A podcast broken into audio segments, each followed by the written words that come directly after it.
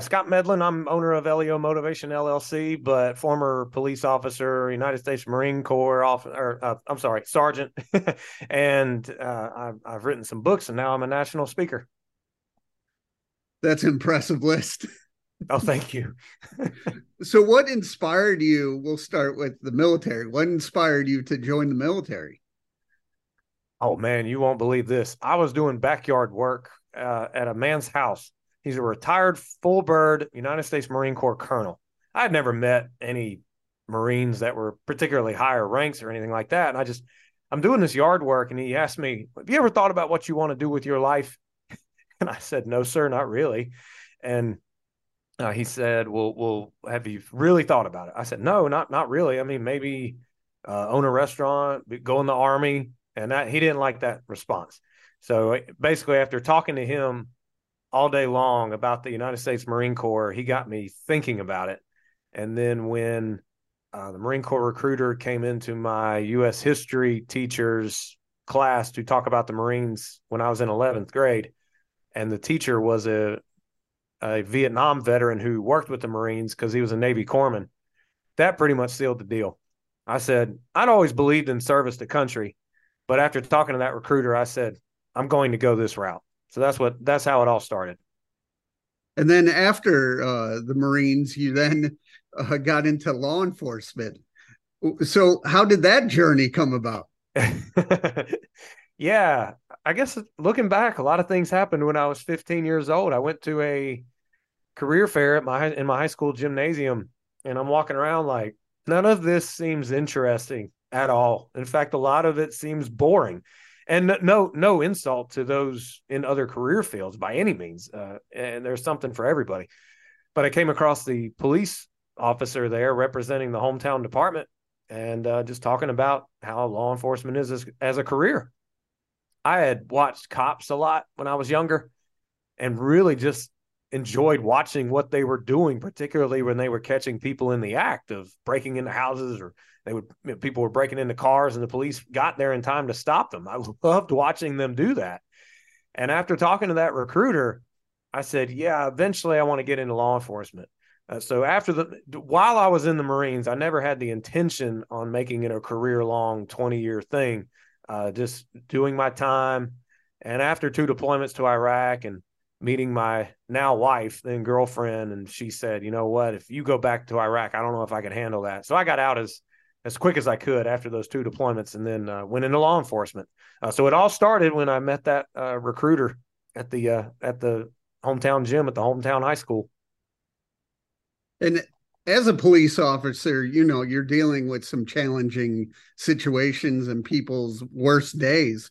How do you separate your own mental health to you know with what's going on?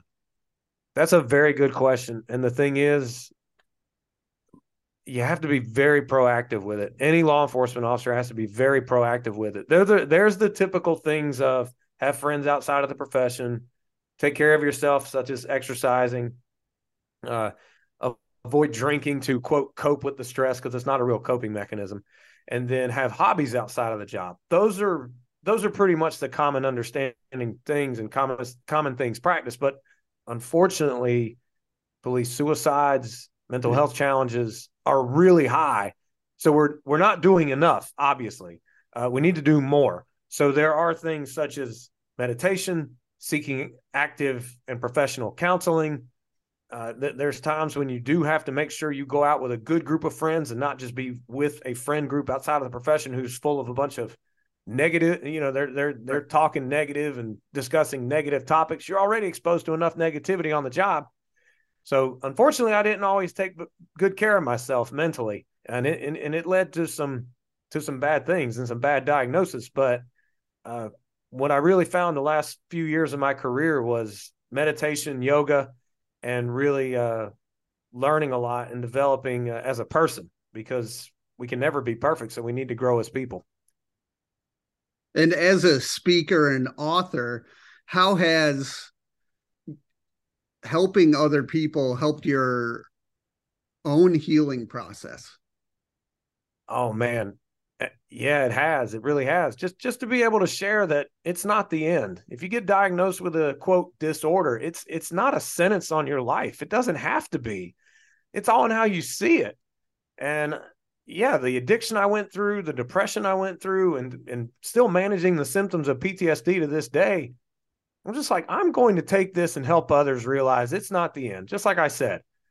And and, and that's what it's all about. Uh, I find that a lot of value comes from helping others.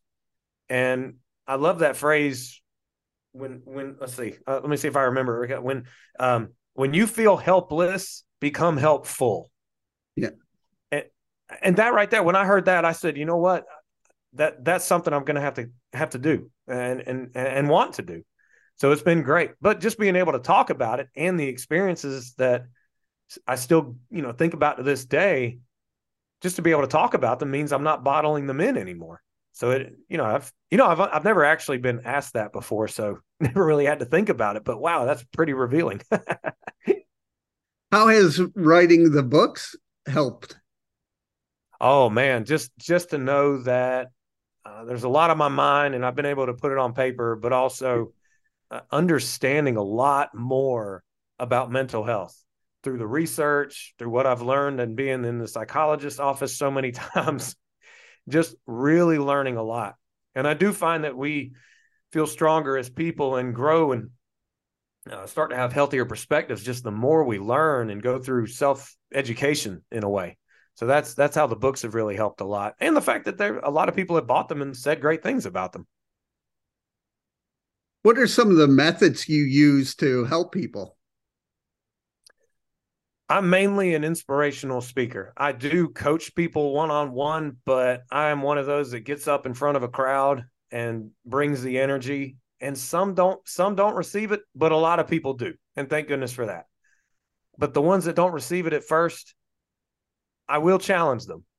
And I will say when you walk out these doors today, you sh- you should expect yourself to be better because other people expect and deserve and want you to be a good person, a better person.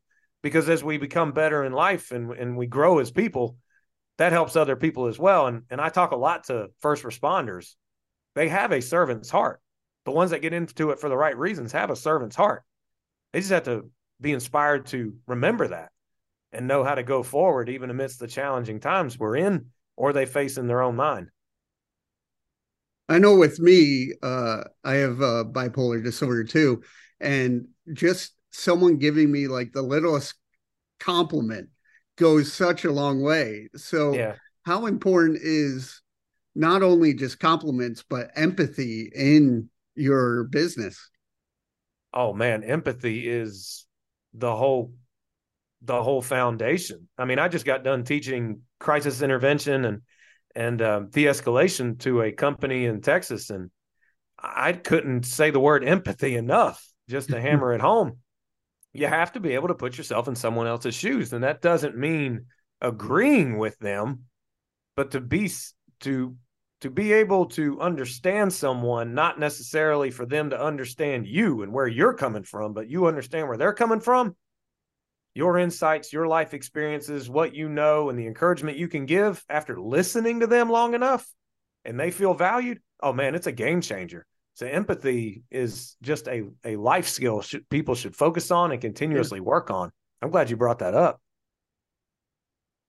What are some of the things you've learned from your wife?